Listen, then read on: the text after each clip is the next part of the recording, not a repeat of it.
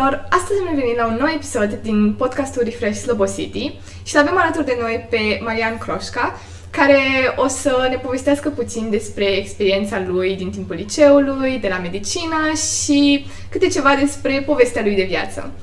O să încep prin a lăsa pe Marian să se prezinte și în primul rând să-i mulțumesc pentru că se află astăzi aici. Și dacă poți să te prezinți puțin așa 15 secunde, de fiecare dată îi rugăm pe invitat să facă acest lucru Am și sunt observat, sigură am că observat. ai ce să ne povestești. Uh, bună ziua tuturor și vă mulțumesc pentru invitație. Uh, mă bucur că am putut să ne întâlnim. Îmi e greu cumva să reușesc să vorbesc despre mine, mai ales atunci când vine vorba de a mă prezenta într-un timp uh, destul de scurt. Poate e un defect, ca să zic așa. Însă, ca o scurtă introducere, sunt student în anul 4 la Facultatea de Medicină din cadrul Universității de Medicină și Farmacie Carol Davila din București. Sunt uh, membru în departamentul de simulare medicală uh, al, uh, facult- al universității uh, în care studiez. Uh, Am făcut liceul la Colegiul Național Mihai Viteazul în uh, Slobozia aici și sunt un tânăr care are gânduri să schimbe lumea. Poate gânduri mari, însă lumea cu siguranță nu o să o pot să o schimb, însă poate uh, câțiva oameni vor fi cum fericiți din cauza, datorită de fapt efortului pe care eu îl depun în acest moment, datorită interacțiunii pe care o avem. Dar mi se pare foarte frumos că ai spus asta, că îți dorești să schimbi cumva lumea, pentru că chiar că zici că este imposibil, cred că oamenii care cumva reușesc să facă asta sunt fix cei care la început sunt numiți visători și când sunt idealiști și nu au cum să realizeze asta, însă mi se pare o aspirație foarte bună și un motiv foarte bun de a te implica în anumite lucruri, pentru că cred că poate și de asta ți- ți-ai dori să te implici în domeniul acesta al medicinei. Da, acum medicina e un lucru pe care nu ar trebui să-l faci dacă nu te pasionează și dacă nu vrei ca în urma interacțiunii pe care pacientul o are cu tine, uh, acesta să plece zâmbind și să plece înțelegând ce se întâmplă cu el. Pentru că nicio sumă de bani nu merită să pleci noaptea de lângă familie, să te duci la spital și să ai grijă, practic, să te dedici, să te dedici întru totul pacientului și serviciului pe care îl asiguri. Da? Uh, Medicina încearcă să schimbe lumea, practic, și vedem progrese din ce în ce mai mari, practic, care schimbă lumea, până la urmă, care există în interiorul unui om, pentru că, până la urmă, în fiecare dintre noi e o lume diferită, însă e o lume. Da, da, foarte adevărat. Adică trebuie cumva să fii și puțin individualizat totul, pentru că fiecare pacient, pacient contează și fiecare are o poveste și dacă nu vrei să te dedici pacientului care vine și cumva, nu știu, pui accentul pe anumite lucruri ale medicinei, de exemplu banii sau, da, da pur și simplu pe acele avantaje, își pierde farmecul. Cu siguranță, cu siguranță. Iar tendința care este în medicină actualmente este de medicină cumva bazată pe structura și pe uh, parametrii pe care fiecare individ în parte îi are. Pentru că o boală se poate manifesta în uh, forme diferite la oameni diferiți. Și asta se încearcă, iar eu sper ca în 20 de ani, dacă nu chiar mai repede, să putem trata anumite boli incurabile în uh, momentul acesta sau uh, boli cumva care conduc către mm, deces, să le putem trata individualizat pentru fiecare pacient în parte. Asta e dorința pe care eu o am de la medicină și care cred că se va întâmpla Mhm. odată cu dezvoltarea. Da, chiar pare posibil. Adică deja am văzut foarte multe um, foarte multe descoperiri în medicină și m, parcă totul merge într-un proces foarte alert, totul se întâmplă foarte repede, mai ales în ultimii ani cu pandemia. Da. Oamenii au fost foarte... Și cred că asta a dus poate la multă confuzie, că oamenii erau foarte șocați de cât de repede s-a descoperit, s-a creat un vaccin. Um, chiar dacă cumva are și sens, pentru că oamenii studiază vaccinul față de um, acest tip de virus de mai mulți ani. față de tipul ăsta de virus mai puțin. Da, Însă față tehnica, tehnica de fabricare a Mhm. vaccinului este studiată de foarte mult timp Da. și există niște studii uh, de fază 1 și fază 2, sunt niște studii speciale în realizarea terapiilor care își propun tratarea unor anumite tipuri de uh, tumori maligne, de cancere, folosind această tehnică Da, a da, RNA-ului da. mesager. Am văzut. Și e un lucru de drept important, Mhm. pentru că uh, e o terapie nouă și o terapie care ar funcționa foarte bine. Da, da, da, și am văzut că anunțaseră parcă cei de la Oxford de aceste studii care se fac în acest moment și mi se păreau și mie foarte interesante, pentru că cumva totul a pornit de la pandemie, uh, de la faptul că a început să studieze mai mult acest uh, tip de vaccin, cum ai spus și tu, um, și mă bucur că m-ai corectat pentru că eu este inițial de virus, însă adevărul este că, de fapt, acest tip de vaccin fusese studiat Da. de mai mult timp, cel cu ARN mesager. Da, da. Și uh, cred că o să descoperi din ce în ce mai multe mm, inovații, o să se facă din ce în ce mai multe inovații în domeniul medicinei, la fel cum ai zis și tu. Dar mi-a atras atenția faptul că ai vorbit de pasiune mai devreme și voiam să te întreb de unde a început pasiunea ta pentru medicină, dacă a început din liceu și cam ce te-a inspirat. Ha, e dificil să spun de ce am ales să fac medicina, pentru că, cum niciodată n-am vrut să fac uh, cu o dorință atât de mare altceva.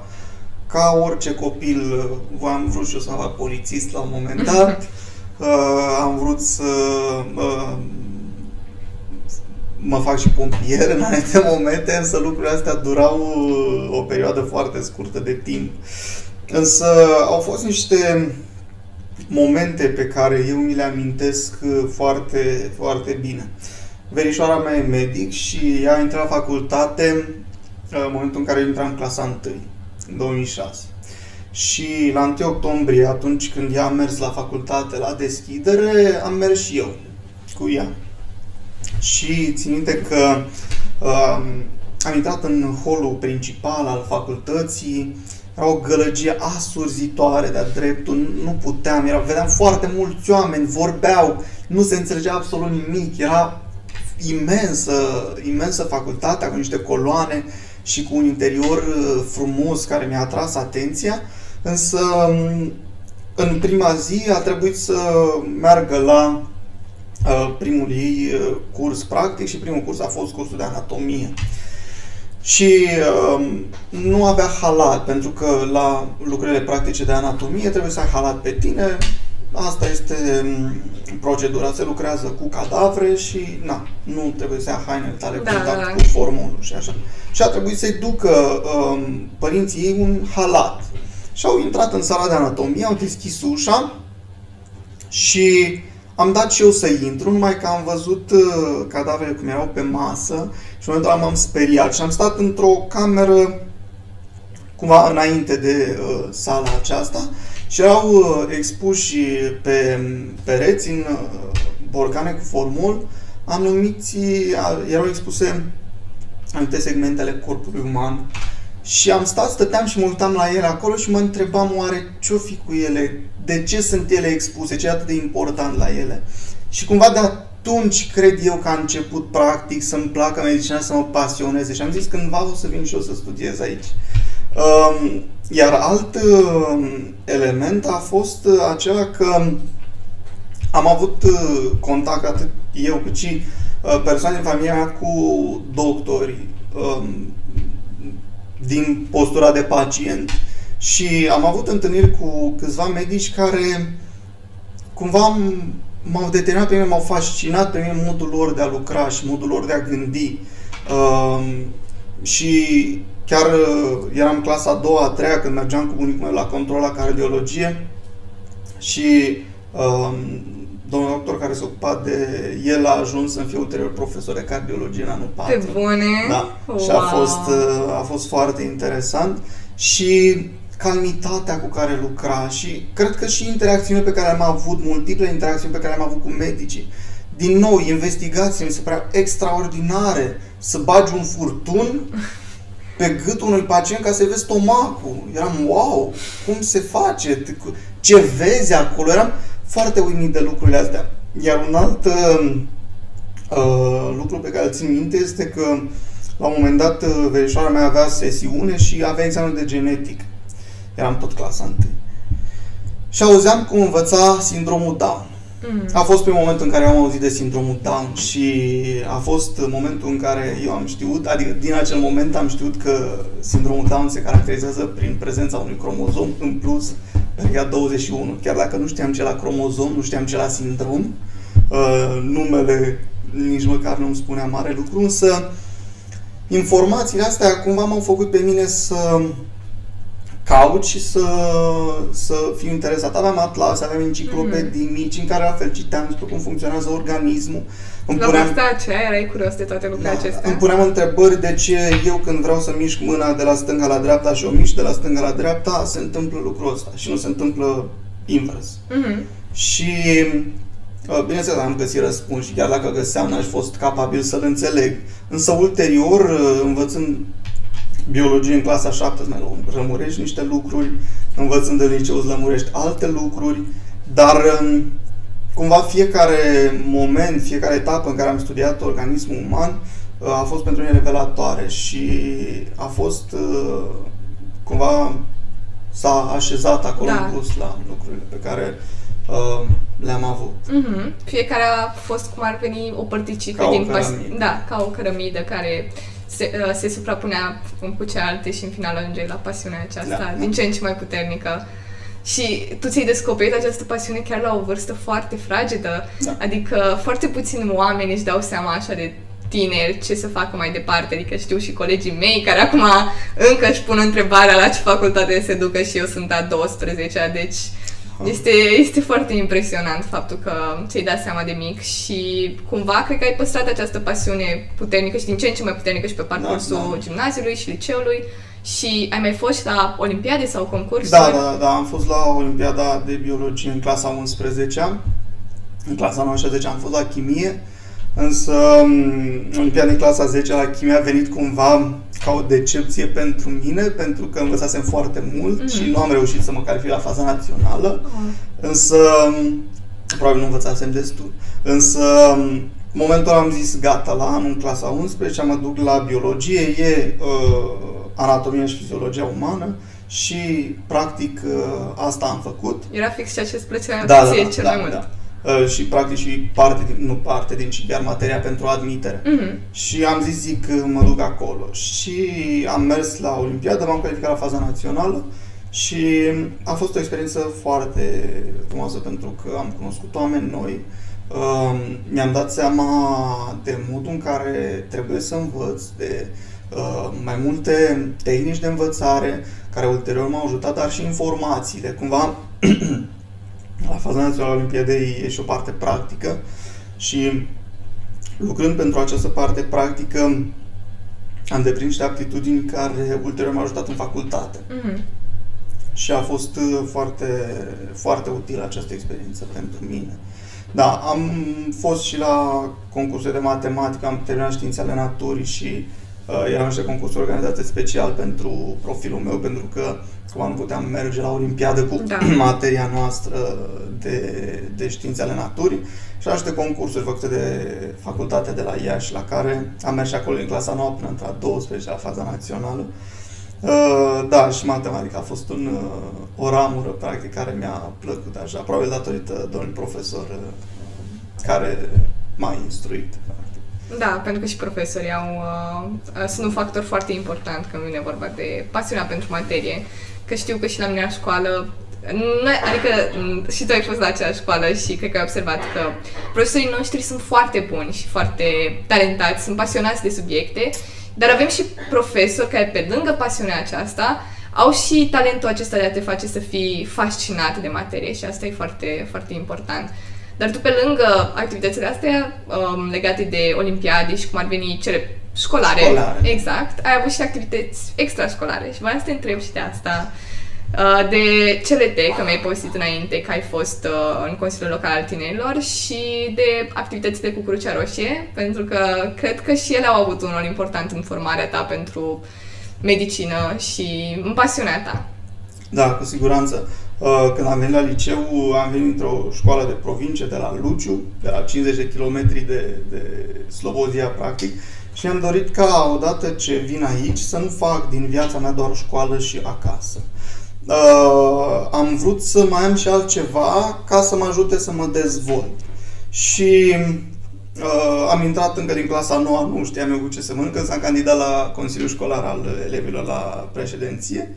Nu am câștigat, am candidat și anul urmă și m-am dat următor, nici m-am dat următor, n-am câștigat, însă am fost ales vicepreședinte și am fost vicepreședinte până în s-a terminat mandatul în clasa 12 uh, Prin uh, intermediul acestei funcții am ajuns și în Consiliul Local al Tinerilor, unde am dat de o echipă de-a dreptul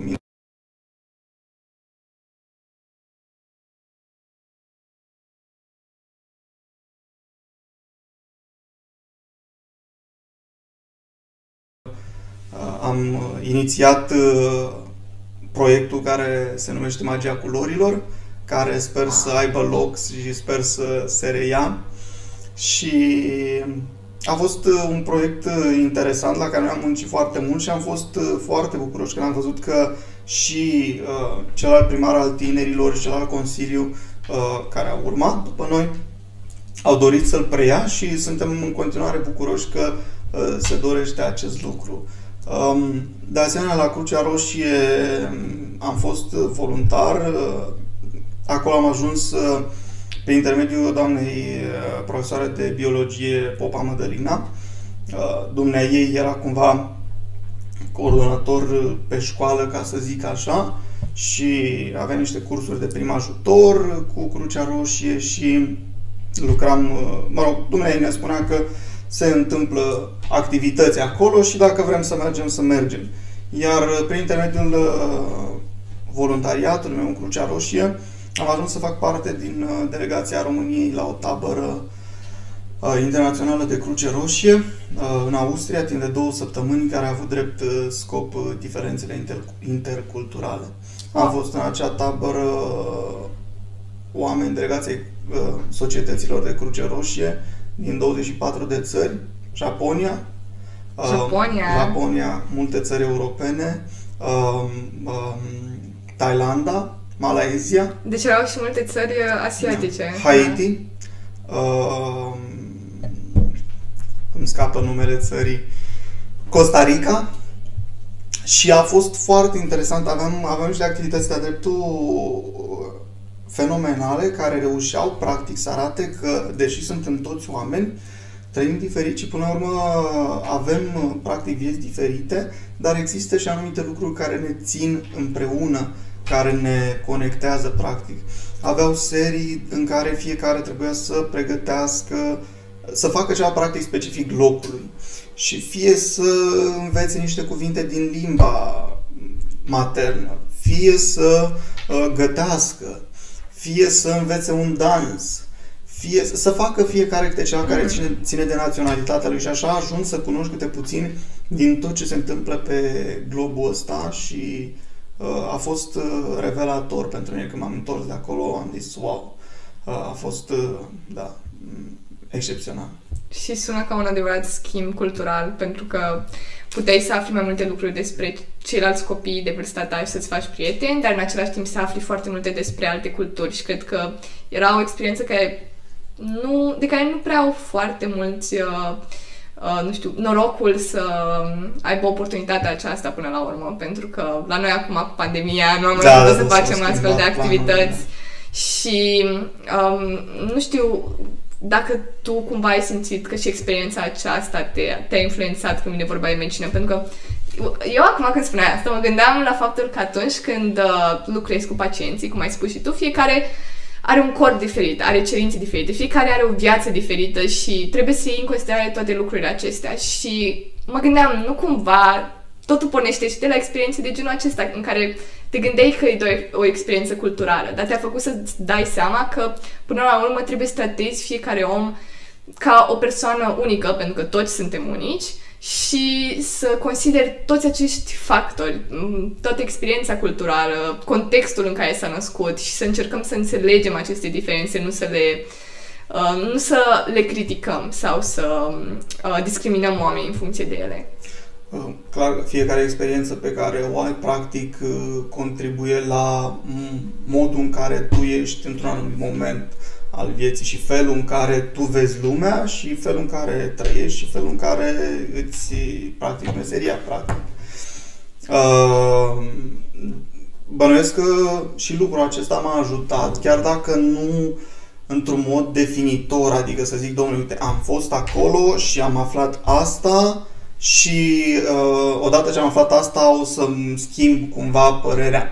Toate lucrurile au contribuit la modul în care eu văd relația mea cu uh, viitorii pacienți și uh, desigur că și asta. Practic, suntem diferiți, suntem 7 miliarde care avem principii de funcționare practic comune, însă um, există și factorii uh, care se modifică și factorii care diferă între persoane care contribuie practic la uh, starea sa de sănătate și practic uh, pot influența chiar ca o terapie să meargă sau să nu meargă sau na, poate auzit că unul îi trece durerea cu paracetamol, altul îi trece cu după aceea trei pastile de nurofen. Mm-hmm. Sunt factori care, iată, chiar de la nivelul ăsta sunt terapii imunologice care pot să funcționeze sau să nu.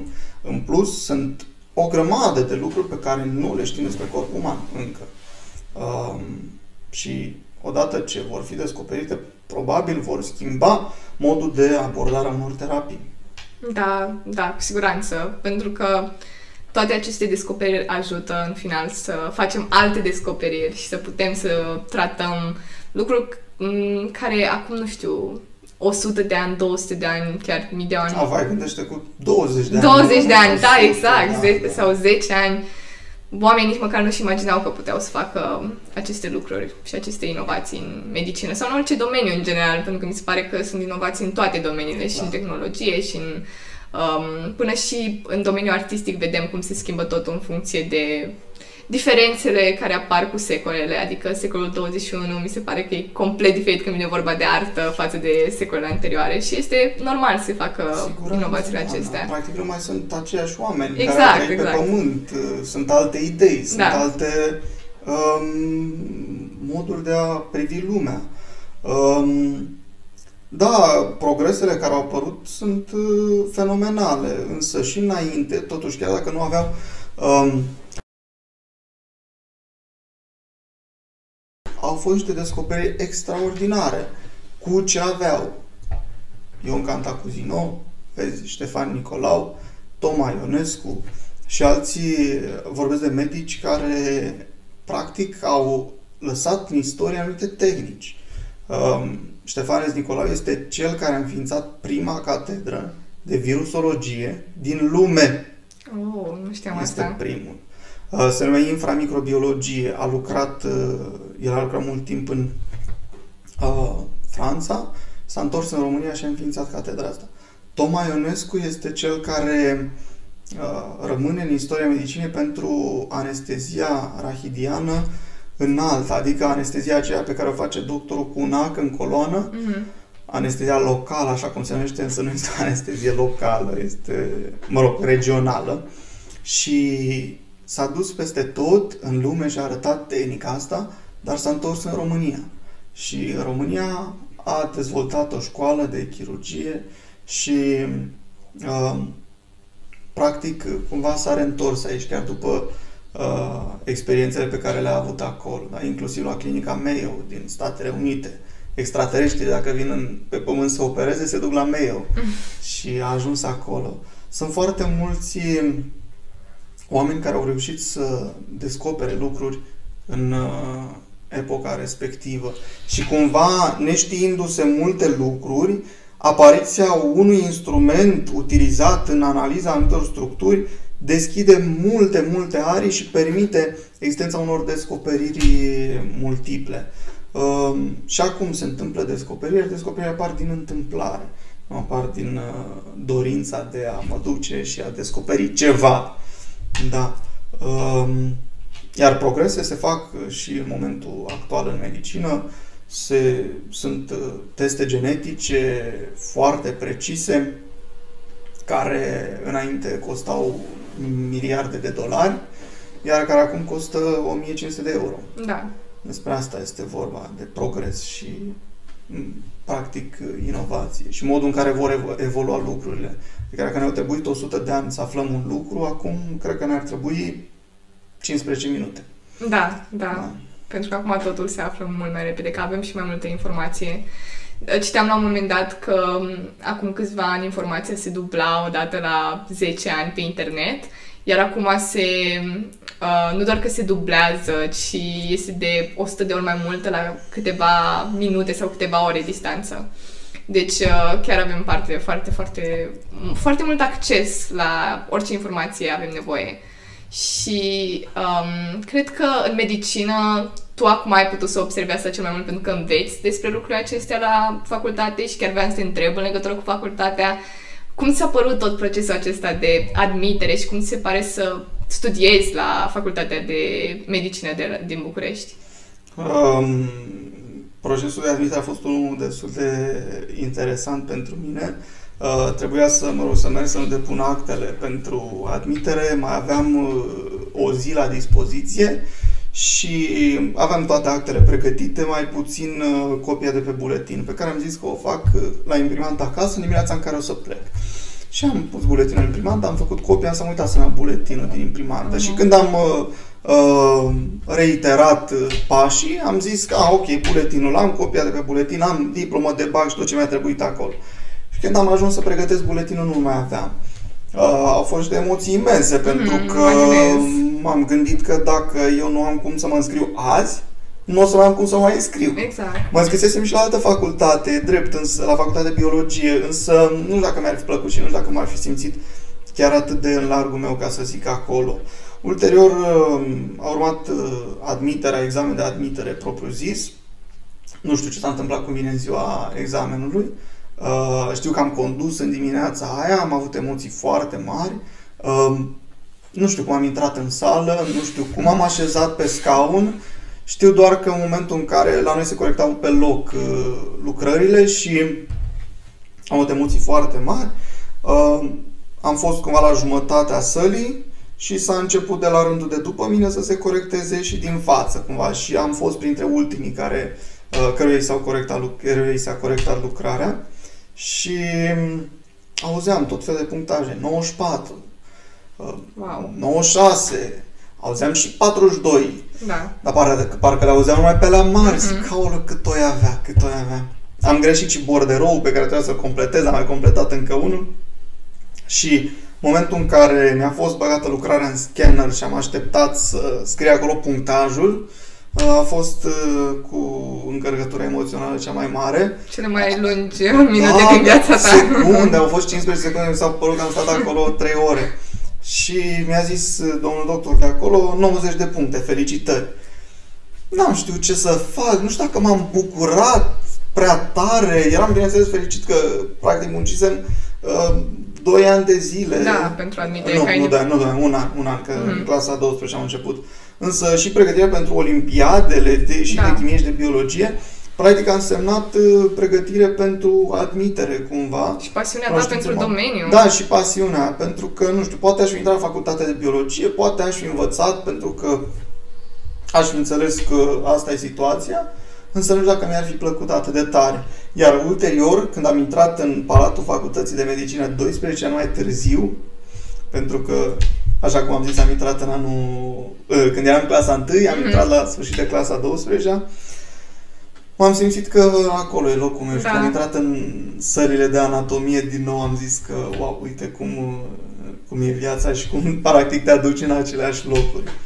Um, a fost uh, a fost o perioadă frumoasă, cumva, pentru că în momentul în care te vezi admis, nu, nu se mai vede munca, nu se mai văd nopțile nedormite, nu se mai vede stresul și doar la asta te, te gândești și îți iei vacanță încă două luni și momentul să te relaxezi. Însă oboseala s-a văzut după admitere pentru că după aia vreo lună și ceva am avut o stare în asta de uh, oboseală cronică care cumva mi-a modificat și modul de a trăi. Nu prea mai aveam chef să fac Da. nimic, simțeam că mă ia mețeala, de fapt nu mă lua Însă și din faptul că după aia nu mai aveam ce să mai fac nimic, nu mai aveam nimic de lucru, în sensul că nu mai aveam de uh, învățat, nu mai aveam un program așa cum mi-l făcusem da. și faptul că stăteam, ajungeam să mă gândesc că dacă ori avea nu știu ce boală, dacă s-a întâmplat nu știu ce. Da, a, da, iar chestia asta, odată cu intrarea la facultate, s-a accentuat masiv. Uh, orice durere, zic, a, uite că și în boala cu tare apare durerea asta, dacă încep să am și eu semnele alea și după aia mă gândesc că sunt cumva niște boli semi-invalidante, așa nu știu, scoate tot colonul sau mai știu da. eu ce și mă gândesc, zic, cum pot eu să trăiesc așa de zic, hai că trăiesc, mă adaptez. și după aia îmi dau seama că, hei, să, să revenim puțin la realitate. Iar asta e o stare caracteristică studentului la medicină și, și există un sindrom psihologic, sindromul studentului la medicină. Ah. Pentru că odată ce înveți de niște boli, ai impresia că le ai și tu. Mm. Prima dată când ai spus, mă gândeam la ipohondrie, că eu am ipohondrie. Okay. Uh, și am avut momente în care, de exemplu, am clasa șaptea și mă durea capul și simțeam că mă doare așa o săptămână, două și am tras da. concluzia că, exact, că am... Uh, uh, cancer la creier, că am tum- uh, tumoare și mă tot gândeam, aoleu, o să mor, trebuie să-mi fac uh, testamentul, îmi scrisesem acolo într-un jurnal Au, și cine ce să, să ia, exact, da, ce da. Să și uh, după eram atât de prins în ideea aceasta încât uh, i-am forțat pe părinții mei să mă ducă la RMN, da, da, da, da. după la neurochirurg, mă ah, ce dacă ne m acolo la București era... Da, nu știu ce să spun acum, că nu cred că ai cancer, cancer sigur nu ai da. de fapt, dar cu siguranță există o problemă acolo care cred că se numește ipohondrie. Deci mă gândisem că poate era asta, însă cred că are mai mult sens că odată ce începi să studiezi despre mm-hmm. asta, este cumva logic să începi să te și gândești că, aoleu, dacă cumva simptomul acesta uh, are legătură cu nu știu ce boală, pentru că înainte nu știi cum să le numești, le cauți pe net, uh, crezi da, da, că, da, da. da, te gândești că, este pe net, nu ar trebui să fie real, dar după când începi să studiezi despre asta și pare tot foarte serios, da, pare că începi da. să zici, oh, poate chiar am boala aceasta. Da, eu am făcut infarte de vreo câte ori cancer, n-am avut ah. acum, dar infart care trece cu nurofen, adică ah. te văd foarte speriată, nu am făcut infart, mă, aveam niște dureri de la poziția pe care o aveam când învățam, învățam foarte ciudat mm-hmm. și uh, aveam niște dureri la mă, o compresiune pe un nerv intercostal și durerea era de în față și am zis, aia mă doare în spate. Mm. După aia am văzut că vine și în fața și zic, nu, e clar, zic, ia să caute o caracteristică de durere din infart. Am văzut că spune acolo că poate să înceapă în față să te doară cu caractere constricții. Vai, zice, fac eu, stau puțin să văd dacă îmi trece. Și m-am dus la UPU până la urmă. Uh. M-am văzut pe picioarele mele ca tot omul cu infart, da? toată lumea care face infart da. pe picioare exact. la spital. Uh, și mă întreabă doamna ce poți Și am zis, zic, că cred că am făcut infart. și zice, păi cum, că uite, ești tânăr. E, zic, da, da, am văzut eu cazuri și de oameni tineri ca... Mi-au făcut de n aveam nimic, mi-a dat un chetonat și mi-am revenit după aia. Dar uh, cumva lucrurile astea sunt fondate și pe faptul că există niște excepții de cazuri în care se întâmplă lucrul ăsta la tineri, da? da. Infarctul, spre exemplu, sau se întâmplă să auzi de cunoștințe sau de mai știu eu cine că a avut o boală rară, practic, și uh, din păcate au pierdut lupta cu ea și au decedat, știi? Și cumva te gândești că, băi, n-am cum să am eu chestia asta, te gândești dacă oare totuși am. Da, da, da. Da, însă Așa mă altă... gândesc eu constant că încă am problema asta. Pe de altă parte, facultatea ne și învață că, doamne, nu chiar așa mm-hmm.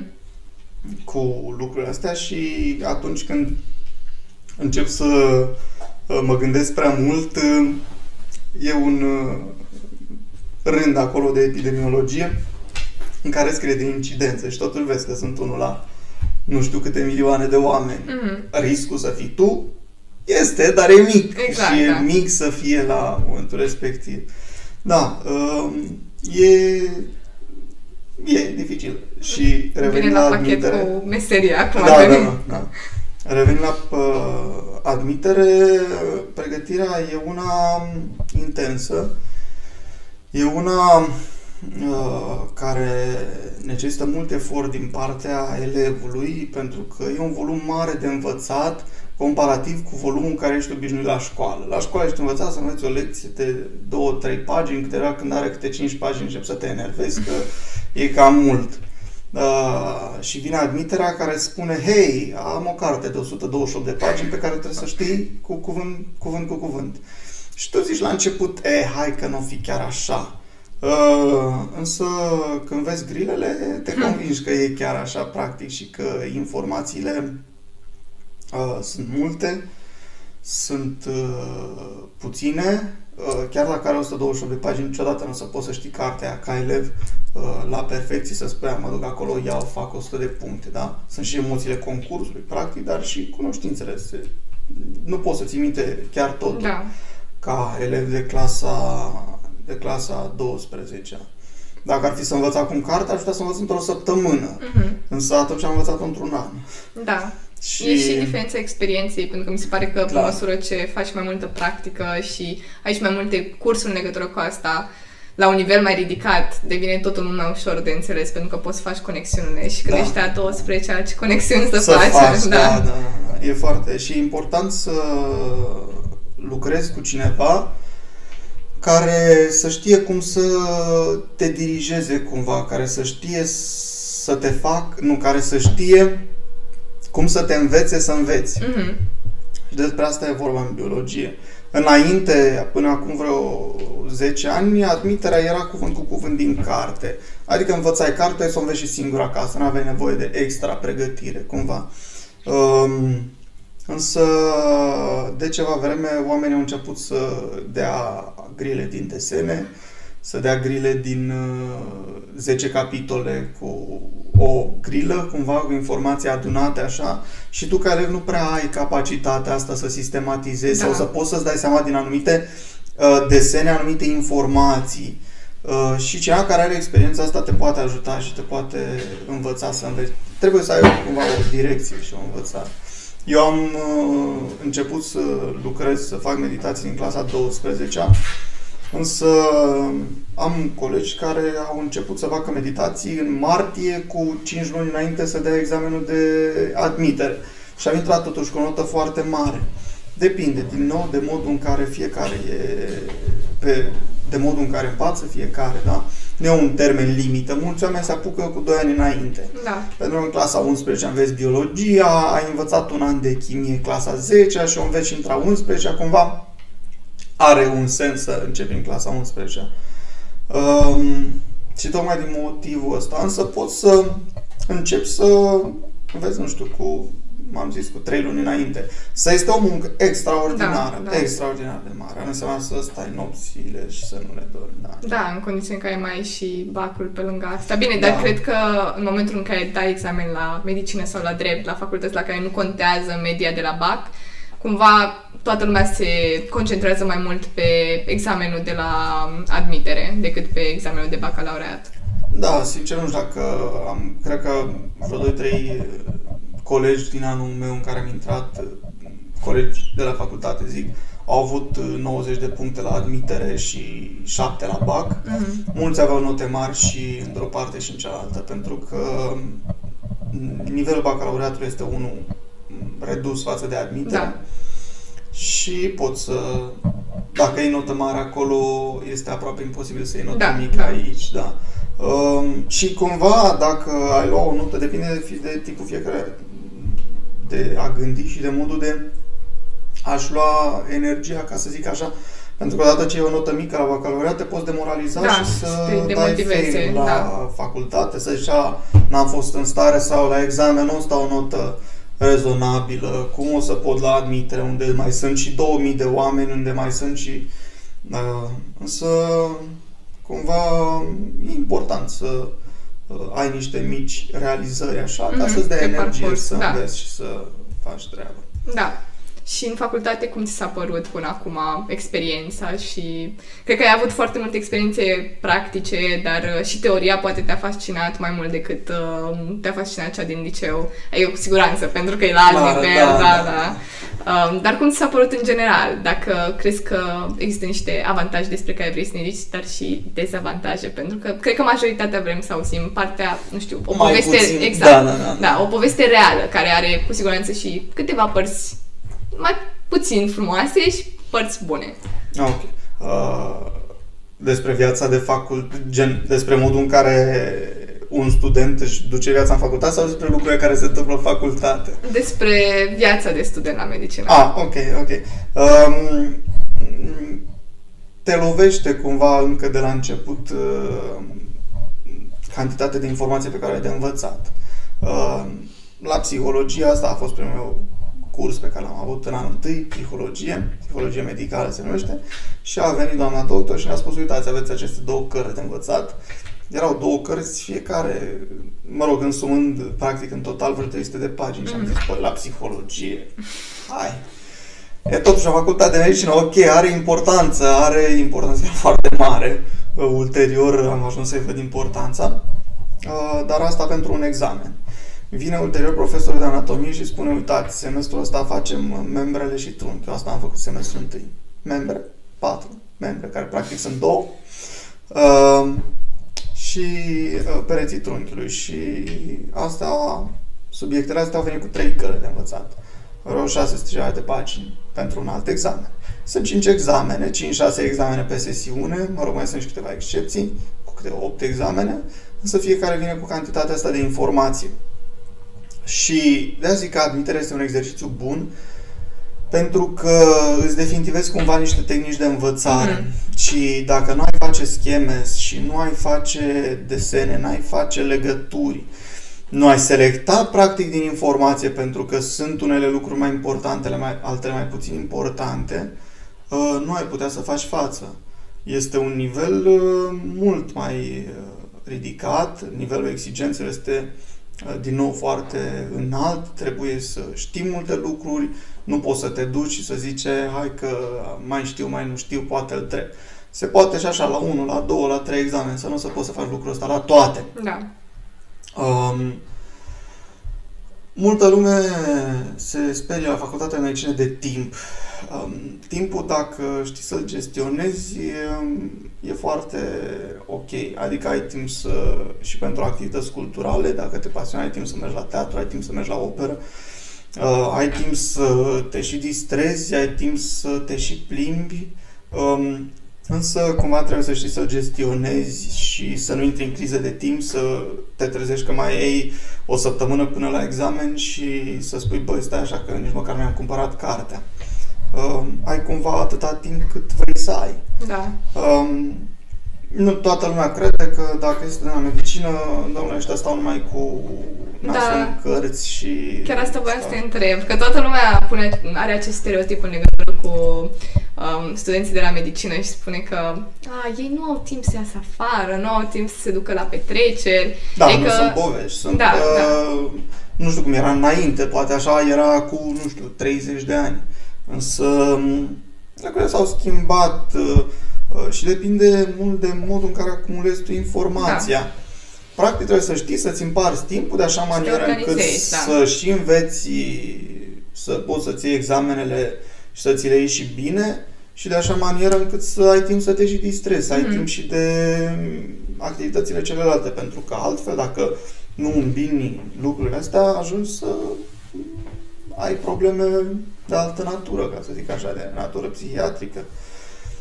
Uh, trebuie să fii pregătit să faci față. Mulți nu sunt, nici eu nu știu dacă am fost neapărat pregătit, sau niște tehnici de coping, ca să zic așa, mai... Cum am, am reușit să înțeleg statutul, am reușit să-mi dau seama că, domnule, sunt student și că trebuie să fac treabă în toate zilele, nu doar în sesiune. Trebuie să încerc să înțeleg cât mai mult de la cursuri, la cursuri la care pot. A fost cursuri la care n-am fost și mi-a părut rău, am fost cursuri la care n-am fost și nu mi-a părut rău. Um, trebuie să începi să, să încerci practic să îți faci un program de care să te ții, nu program strict la modul de la 8 la 8 și jumătate mănânc, de la 8 și 40 până la 2 învăț. Sunt oameni care funcționează și așa. Da, da. Eu n-am funcționat așa. Mi-a plăcut să fac un program cumva mare, să știu de acțiunile pe care le-am de întreprins în ziua respectivă și am avut timp de, de toate, ca să zic așa. Uh, și, desigur, uh, facultatea, pe lângă procesul academic, uh, oferă și alte oportunități prin prisma societății studenților la medicină. Uh, iau niște proiecte numeroase în care m-am și implicat. cumva din familie, veni, mama e învățătoare, mătușa uh, învățătoare și cumva mi-a plăcut și mie ideea de a învăța pe alții ce știu eu. Și au fost niște proiecte dezvoltate în societatea studenților legate de uh, niște proiecte care presupuneau să mergi în licee și să vorbești despre o anumită temă. Oh, foarte interesant. În București? În București, în București. Uh, eu am venit uh, și la Slobozia, am fost la niște clase ale doamnei Popa, uh-huh. cu prezentările de acolo și am semnat practic uh, parteneriate între facultate și colegiu, pentru că am vrut ca și elevii de aici să aibă parte de informațiile pe care le prezentam, pentru că asta mi-aș fi dorit și eu ca student. Da, da. Ca student, ca, ca elev. elev în liceu. Să um, mi se prezinte cumva și au fost uh, activități interesante. Am venit în primul an al meu de studenție cu un proiect care se numea Rămâi Negativ, care avea drept scop um, prezentarea anumitor aspecte de uh, sănătatea reproducerii. În al... Cred că ai venit și la clasa noastră. E, pos- e posibil. Da, pentru că țin minte parcă că am avut uh, un proiect legat de asta cu uh, studenți de la medicină. E posibil. Da, e posibil. pentru că era, am avut-o pe uh, doamna profesoară Popa din a noua până acum, bine, din a cincea până acum ah, okay. și de asta îmi imaginez că probabil erai tu cu proiectul. Da, da, da, era foarte posibil. În al doilea an am venit cu automedicația, mm-hmm. proiectul se numea Stop Automedicații și prin intermediul lor am reușit practic să îmi pun și la punct niște cunoștințe, pentru că pentru că să pot prezenta acel material trebuie să citesc de 10 ori mai mult față de materialul respectiv ca să am cumva cunoștințe legate în plus pentru a oferi anumite explicații pe care da. uh, care urmau să fie cerute mm-hmm. dacă mi erau cerute. Ca să fii stăpân pe informație, da, da, pentru da. că nu știi niciodată cu ce întrebare clar, poate clar, să vină elevul da, după. Da, da. Și am fost uneori chiar uh, plăcut surprins ca în licee, în București mergeam în licee mai defavorizate, pentru că de la licee mai cumva să zic mai bune, am fost refuzați. Că știu, elevii mai, că știu elevii mai multe decât știm noi, că diverse motive. Și mm-hmm. am mhm. zis, ok, haide să mergem la oamenii care practic chiar au nevoie. Și au fost încântați și uh, aveam prezentare de 40 de minute și 10 minute de întrebări și uneori când terminam mai repede stăteam chiar 20-30 de minute la întrebări cu elevi, întrebări practic uh, pe care ei le aveau legate de anumite practici pe care cu care erau obișnuiți, însă nu știau ce se întâmplă, nu știau care sunt pericolele, poate, nu știau cu ce se poate solda și am fost chiar plăcut surprins să avem să primim întrebări din partea unor elevi, ai zice, dezinteresați. Am fost la licee cu rată de probabilitate la bacalaureat zero. Wow. Da, despre asta este vorba. Și cu toate acestea erau curioși legate, erau, de, da, legat de aceste da. subiecte. Adică... Și ne, ne ascultau, ne ascultau. Da. Acum, mă rog, ținând cont de faptul că stăteam doar o singură oră cu ei și probabil se gândeau să nu fie chiar atât de um, să ne sperie, ca să zic așa. Mm-hmm. Însă erau niște oameni care chiar aveau nevoie de informație. Și prin intermediul nostru sper eu că măcar dacă au rămas cu un lucru din prezentarea cât de mic ar fi, uh, ne-am atins scopul. Iar prin intermediul proiectului în care am fost, am reușit să plec și într-un schimb de experiență în Egipt, de trei săptămâni. Asta uh, chiar mi se pare foarte, foarte fain, pentru că în facultate e perioada cea mai bună pentru a pleca da. în străinătate și să ai experiențe de genul acesta. Și chiar îmi povesteai înainte cum ți s-a părut. Da. Uh, în primul rând și procesul de selecție, cumva niciodată când am înscris în uh, anumite proiecte nu am fost eu sigur că băi, o să mă acces, sunt destul de bun. Asta era întrebarea pe care mi-o puneam, dacă sunt cumva omul potrivit să ajungă acolo, să primească informații respective, să vină înapoi, să le uh, transmită.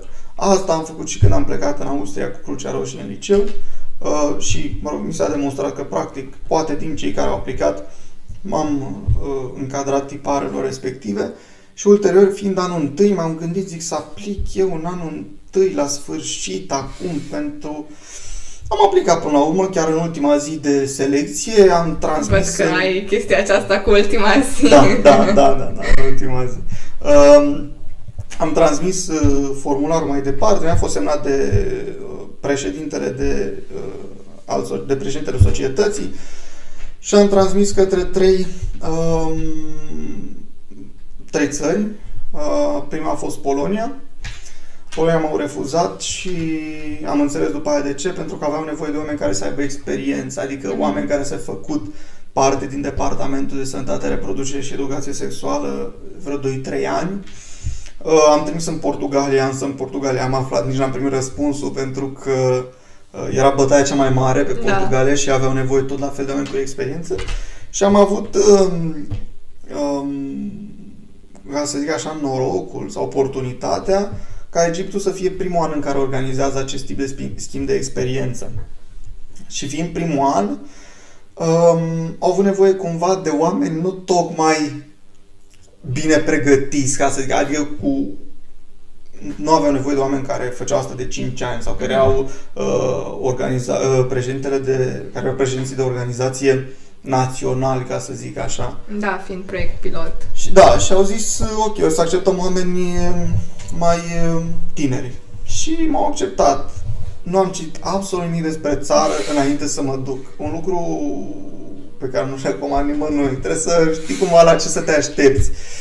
Și am avut uh, oportunitatea de a trăi practic fix cum trăiește un uh, locuitor al uh, Egiptului, un locuitor din Cairo. Pentru că trebuia să stăm la un hotel, n-am mai stat la hotel și am stat într-un apartament dintr-un bloc din, uh, din uh, Cairo. Oh, deci chiar experiența adevărată de da, ce se da, acolo. Da, și uh, a fost cumva de dreptul te lovește, pentru că o țară cu mentalitate, cu administrație, cu oameni, cu tot practic diferit, diferită față de România și Cumva, nu știu, mă așteptam ca măcar Cairo să fie, domnule, un oraș mai bine pus la punct, așa.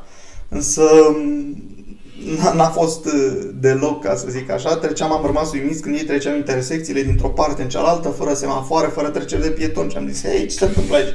Și azi nu, ca să treci strada, faci semn mașinii să oprească și oprește și tu treci. Era, a fost, uh, a trebuit să facem chestia asta timp de 3 săptămâni, practic de două ori pe zi. Era o intersecție imensă pe care trebuie să o traversăm. Um, modul lor de a trăi au fost, uh, au avut niște sesiuni foarte interesante, niște sesiuni cu specific uh, tradițional, ca să zic, tra- nu tocmai tradițional, că nu e un lucru um, care ar trebui să se practice, însă aveau uh, povești reale și au încercat să ne prezinte cumva o imagine reală a Egiptului, nu imaginea în care te duci uh, o săptămână sau două în stațiuni unde sunt uh, hoteluri de 5 stele, ultra all inclusiv um, și vezi acolo doar partea frumoasă și vai ce frumos e în da. Egipt, mai, m-aș mai întoarce. Cum au experiența foarte mulți oameni care se duc acolo și vizitează și spun că da, Egiptul e și da. mai frumos decât la noi și mai au condiții mult mai bune, mult dar mai cum văd, cumva ei văd doar partea aceasta bună pe care, de care tu ziceai acum cu complexul și cu... Da, a fost o experiență care practic m-a învățat foarte multe lucruri. Și o experiență care m-a făcut să uh, îmi dau seama că ar trebui să apreciez mai mult uh, lucrurile care mi se întâmplă mie în țară decât uh, le-am apreciat până în momentul respectiv. Uh, și, na, sunt niște lucruri care nu ești obișnuit să fie animale moarte pe marginea străzii timp de două săptămâni, fără să le ia nimeni, uh, un miros uh, generic, uh, neplăcut. Mm-hmm. Um, și zici și de părerea uh, față de femei a bărbaților, care e destul de... Da, încă, și... deși și cei tineri încearcă cumva să schimbe uh, mentalitatea, ca să zic așa, fiind crescuți într-un anumit mediu cu anumite concepții, tu vrei să te schimbi, însă cumva îți dai seama că, uite, hai că parcă e bine și cum se întâmplă la noi în țară, că, uite, mie mi-a mers bine da. la, la ei în familie. Um, am fost uh, și în niște locuri uh, cu lume mai selectă, ca să zic așa, cu oameni care călătoreau din Egipt, cu oameni care mai stăteau prin Occident și așa mai departe și acolo uh, era mm, absolut uh, normal, absolut ca peste tot. Însă în rest, uh, da, acolo femeile stau acasă, uh, de foarte puțin timp au început să își poată alege specializare chirurgie în medicină, pentru că până atunci nu erau ele așa ceva, se, nu, nu, nu exista conceptul ăsta. Uh, ele erau doar asistente medicale și cam atât și câteva specialități limitate din medicină. Și da, sunt niște lucruri care te, te uimesc așa. Mai avea o practică de-a lor uh, de uh, mutilare a organelor genitale feminine în scopuri tradiționale, la fel. Și e uimitoare. Te, te lasă practic mască și nu te aștepți. Da. Adică nu știam înainte de lucrul ăsta că există așa ceva și a fost sesiunea și a fost uh, Uh, na, am rămas uh, cu toții triști așa și n-am mai zâmbit o perioadă bună. Da, ziceai că o colegă de-a ta a început și să plângă. Da, da, da, pentru că sunt lucruri da. emoționale, da. știi, și gândindu-te care ar fi putut să se întâmple ție, mm. Uh, te afectează, te dacă afectează te-ai fi și mai în altă da, țară, da, exact. te-ai fi născut acolo. Adică sau... până la urmă e vorba uneori doar de norocul acesta de a te naște da. în anumite locuri. locuri da. da. Da. Și e și noroc și ghinion în funcție da, de depinde. situație. Însă cumva eu nu-mi dau seama dacă persoane care nu ies din zona lor, ele percep lucrul ăsta ca un lucru ciudat. Mm-hmm. Și nu știu dacă ar, ar putea să se adapteze, dacă e pe cineva care a stat acolo 30 de ani sau 40 de ani, să o duci într-o țară cu altfel de gândire, dacă ar putea să se adapteze sau dacă ar vrea să se întoarcă înapoi, gândindu-se că nu se poate adapta. Mm-hmm. Cumva E normal psihologii să nu te poți adapta repede. Însă, fiind schimbările astea mari și deodată, există riscul să apară un șoc, practic, să nu se poată adapta. Să recur, da. au, au fost situații în care au recurs chiar la sinucidere. Da. Până la urmă, dacă ne gândim, și în cazul oamenilor în vârstă care pleacă de la noi din țară să muncească în alte țări, da. este foarte dificil pentru că vine vorba de un șoc cultural. Da. Sunt uh, oameni total diferiți în Occident, uh, gândesc diferit, uh, au anumite tradiții care diferă. Mâncarea. Sau, exact. Sau când vine vorba de țările asiatice, acolo mi se pare un șoc da. și mai mare pentru că Uh, la noi, de exemplu, uh, când vorbești cu cineva, nu trebuie să saluți politicos sau să vorbești foarte formal dacă te cunoști cu persoana respectivă. În schimb, în Corea de Sud, de exemplu, trebuie să vorbești cu cineva cu, anum- cu anumite cuvinte, să vorbești constant formal, mai ales dacă este o persoană mai vârstă decât, decât tine. Și dacă e o persoană cu un an mai în vârstă, trebuie să vorbești într-un anumit fel.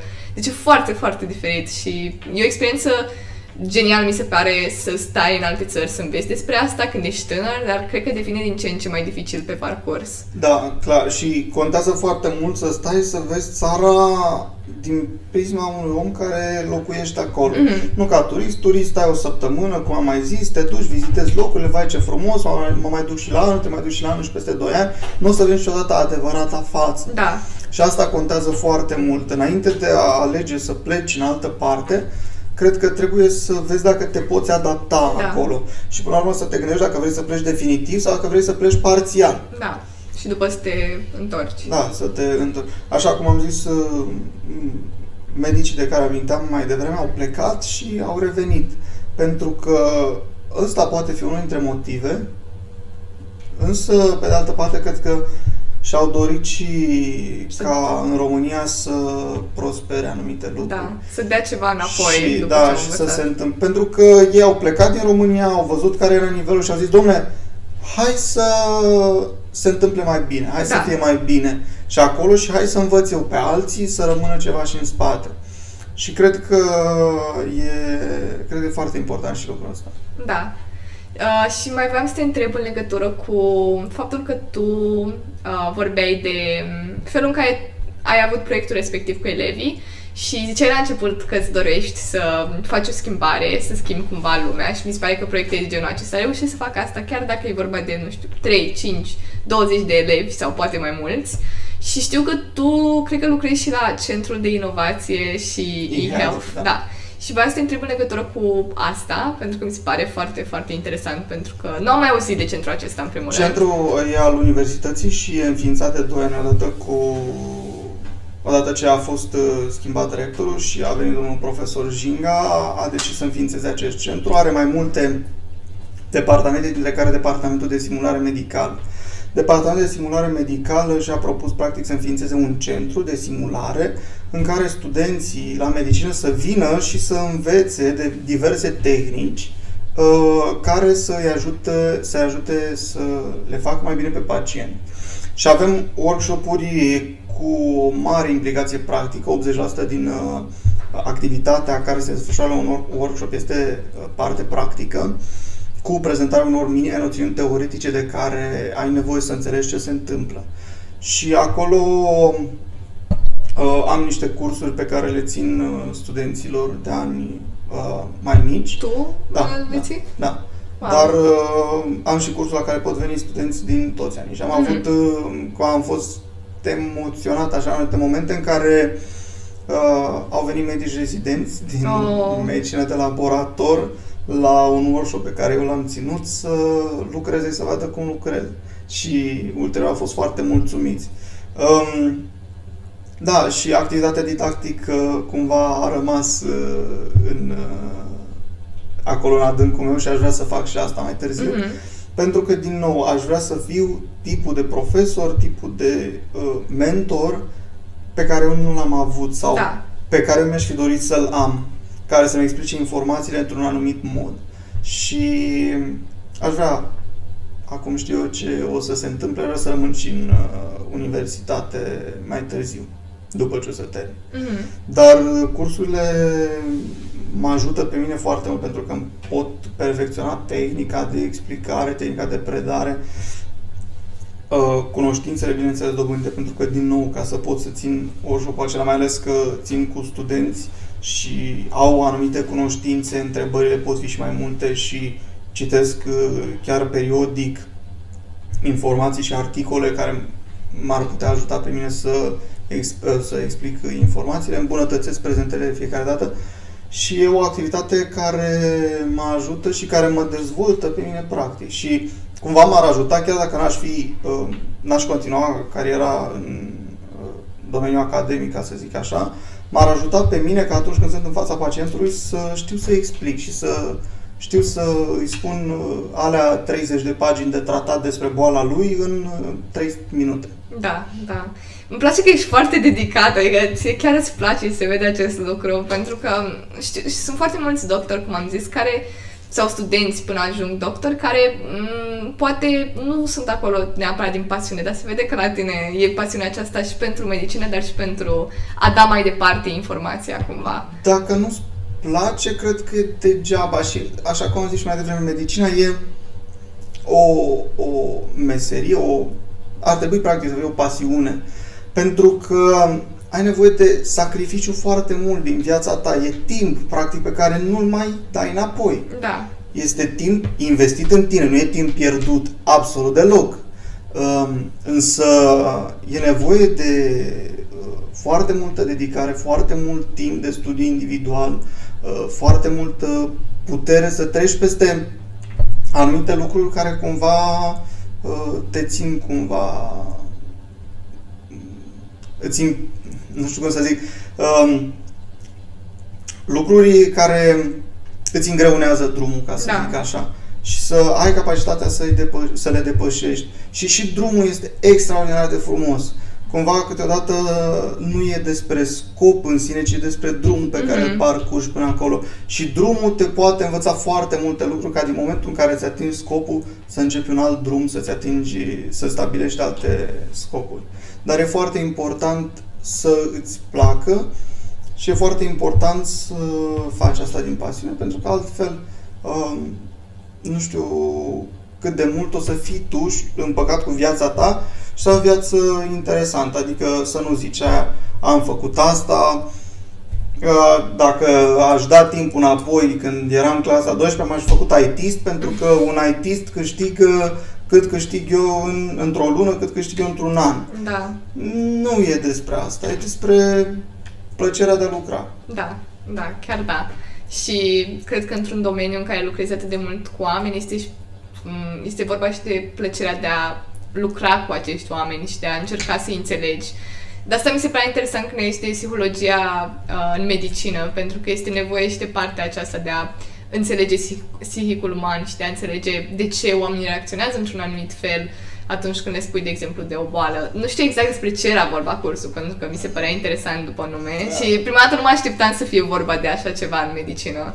Uh, da, uh, și despre asta uh, avea și temele astea, însă um, în esență discută anumite elemente teoretice ale psihicului uman, modul în care el e construit și câteva principii de bază care funcționează. Se face un semestru, totuși nu e o facultate separată pentru da, psihologie da. care să dezvolte asta mai profund, însă cumva uh, materia asta, psihologie, cât și o altă materie care se numește științele comportamentului uman, um, au, de, au drept scop materiile să ne uh, învețe pe noi să cooperăm cu anumite tipuri de pacienți pentru că, într-un fel, tratezi un pacient uh, pe care îl vezi azi, îl operezi și după aia nu mai vezi mm-hmm. toată viața ta, probabil. Și, în alt fel, lucrezi cu un pacient care vine la tine și uh, ulterior uh, cu el te mai întâlnești poate chiar 20 uh, de ani din viața lui. Da. Și modul ăsta de a aborda pacienții, sunt pacienți dificili, sunt pacienții cu anumite tulburări psihocomportamentale cu care trebuie să știi să lucrezi care la un moment dat uh, pot reprezenta cumva un pericol pentru tine datorită modificărilor care pot apărea în starea lor. Și trebuie să știi să lucrezi cu ei și asta își propun materiile astea de psihologie, științele complementare, așa cum se numesc în uh, facultatea, în departament, așa se numește. Și um, e foarte important să înțelegi lucrurile astea înainte de a înțelege cum funcționează organismul. De asta l-au și pus în primul an, ca să fie așa la baza studentului. Da, și sunt niște informații cu care rămâi și care te ajută să uh, manageriezi pacienții, pentru că uh, lui nu e destul să îi dai un tratament bun și care practic să-l vindece, dar să nu îi spui două vorbe despre ce se întâmplă cu el și despre parcurs și despre să despre a-l informa și despre, până la urmă, trebuie să fii cumva Uh, pe de o parte, prieten cu pacientul, să pe de altă parte să se mențină totuși o relație, adică să nu te implici prea mult în uh, emoțional vorbesc, în uh, toate cazurile pe care le ai, pentru că atunci te epuizezi. Te epuizezi și mm, clachezi, nu e tocmai sănătos, ca să da. zic așa. Și acum, că de final de podcast, voiam să te întreb uh, dacă ai niște sfaturi pentru elevii care vor sta la medicină sau pur și simplu care au niște aspirații înalte, vor la nu știu ce facultate și, și sunt la fel de implicați cum erau și tu în, în uh, liceu și în comunitatea noastră sau poate își doresc să fie la fel de implicați? Um, sfatul e greu să, să dau, însă pot să le spun câteva, câteva principii pe care eu le am. Uh, și, în esență, le-aș transmite să aibă încredere în ei și să aibă încredere că pot face anumite lucruri chiar dacă nu uh, chiar dacă la început nu uh, au această încredere. În toate proiectele în care am fost implicat, uh, am pornit cu această mentalitate că nu sunt suficient de pregătit să lucrez în anumite domenii la fel și în munca de cercetare pe care am avut-o și în proiectele în care am fost plecat în străinătate, pentru că au avut niște procese de selecție, desigur, unele dintre ele destul de dure, chiar cel din cercetare. Și uh, trebuie să aibă încredere că pot face lucruri, trebuie să facă doar lucrurile care le plac, să stabilească înainte dacă ar putea să trăiască do- toată viața lor făcând un anumit lucru, fie că e vorba de medicină, fie că e vorba de fizică, fie că e vorba de astronomie, fie că e vorba de uh, științe politice, fie că e vorba de orice, orice domeniu. Și uh, să încerce cât mai multe lucruri, să profite de fiecare oportunitate care le apare în față, să învețe, desigur, însă să nu uite să-și ia și timp pentru ei, să se relaxeze și să facă activitățile care îi fac să se simtă relaxați și care îi fac să se simtă bine în afară de pasiunea lor. Um, cam astea ar fi uh, ideile principale, cumva. Fiecare trăiește și vede lucrurile din perspective diferite. și vede diferit um, lumea, așa cum spuneam și la început, pentru că na. Însă fiecare trebuie să fie bine în lumea lui. Mulțumim mult, Marian, pentru toate sfaturile pe care ni le-ai dat astăzi și pentru povestea ta, pentru că cred că a fost foarte interesantă, cel puțin pentru mine, care nu sunt pasionată de medicină. N-am, n-am mai făcut biologie de 2 ani și deja am uitat cam tot ce avea legătură cu biologia. Mi s-a părut totuși foarte interesant tot ce ne-ai spus și îți mulțumim încă o dată pentru că ai acceptat invitația noastră. Mulțumesc și eu pentru invitație și sper să fie util. Cu siguranță o să fie. Cam asta a fost episodul de astăzi, sper că v-a plăcut și până data viitoare să aveți o zi faină! Ați ascultat podcastul Refresh Slobo City, un podcast care a pornit de la ideea din Civic City, un proiect realizat de Forum Apolum și Generația Vot, și acum este susținut de Direcția Educație, Cultură și Tineret Slobozia.